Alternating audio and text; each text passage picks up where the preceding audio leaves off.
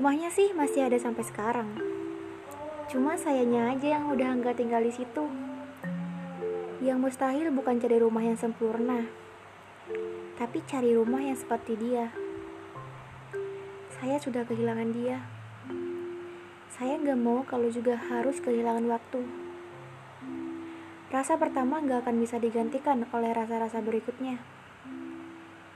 Buat apa berusaha lupa kalau segala hal yang dihapus pasti meninggalkan jejak? Move on itu bukan tentang melupakan, bukan tentang merelakan, tapi tentang belajar.